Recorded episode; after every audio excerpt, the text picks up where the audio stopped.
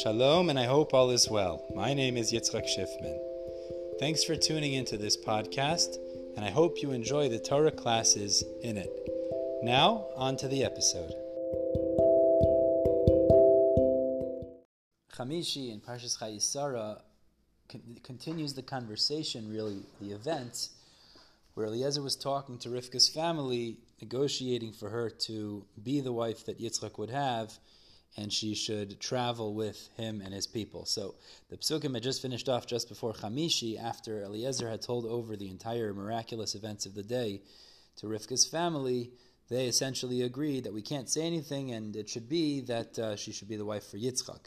So Chamishi picks up is that when Eliezer sees that things are going in the right direction, he took out uh, gold, silver and gold ornaments and clothing, and he gave them to Rivka as well as fruits from Eretz Yisrael to her brother and her mother. And Rashi highlights over here that, uh, actually just momentarily, but he highlights that Besuel, her father, wanted to protest and not allow her to go, so Amalek came and killed him. And that's why from now we're going to be mentioning her brother and mother, which is Lavan and her mother, and not mentioning her father.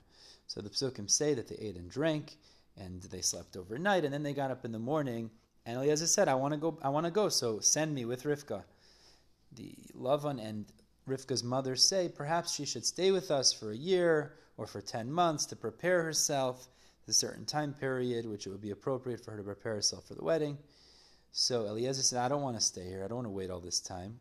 And therefore they said, let's call the girl, let's call Rivka, and we'll ask her. And Rashi says actually we deduce from here, You can't force a woman into marriage. You only can marry a woman with, with asking her intention, with asking her permission. You can't force her, even as we know, Rivka here was a katana essentially.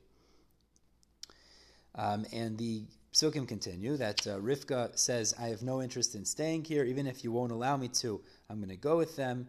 And so the procession travels from this land, from Haran to Eretz Canaan, to meet up with Yitzchak. And uh, upon leave, uh, before leaving, they actually give a bracha that the brachas that were heaped upon Avram should descend through Yitzchak, but also specifically through Rivka, and not from a different uh, wife in terms of the bounty of children that she would have and success in future generations. So it can continue that they traveled and they met up with Yitzchak. And Rashi highlights that there were two things going on over here that actually, firstly, Yitzchak was going to bring Hagar back to Avram. Seems to be after Sarah passed away, Yitzchak felt it would be appropriate for Avraham to remarry Hagar. So he was traveling to bring Hagar back. And secondly, Yitzchak, as the psukim imply, lifnos erev. Lasuach basada lifnos erev. He was praying towards the evening. This is actually the source that Yitzchak established, the tefillah of mincha. So Yitzchak lifts his eyes and he sees this whole procession coming with the camels with Rivka on it. Rivka lifts her eyes and uh, she saw Yitzchak, so she lowers herself from the camels. And the psukim say that um, as Rashi implies, Vateres Yitzchak is she was nisbaisha, meaning she was uh, intimidated or she was overwhelmed in front of Yitzchak. Psukim seem to imply, and the Aliyah essentially finishes where Yitzchak. Eliezer and Yitzchak talk. Eliezer tells all the miracles that happened that day and how wonderful everything worked out. And then the psukim say Yitzchak. This is a literal pshat. The pasuk says Vayiviyah Yitzchak ohela Sarah imo. Yitzchak brought her Rivka to the tent of Sarah his mother.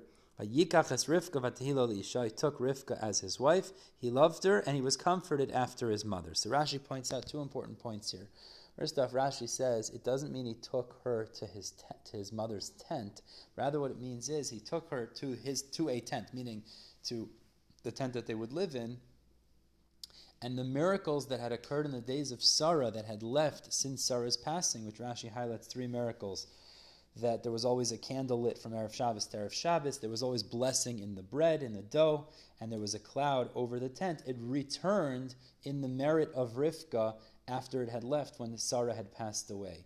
And the second point Rashi says is Yitzchak imo is that we see from here derech a certain human nature, which is as long as a person's mother is alive, a person, a, a, person has the tendency to be connected with her. When she passes away, he's comforted by his wife. Also, very interesting point and how it's brought specifically in this storyline. We're stopping here at Shishi.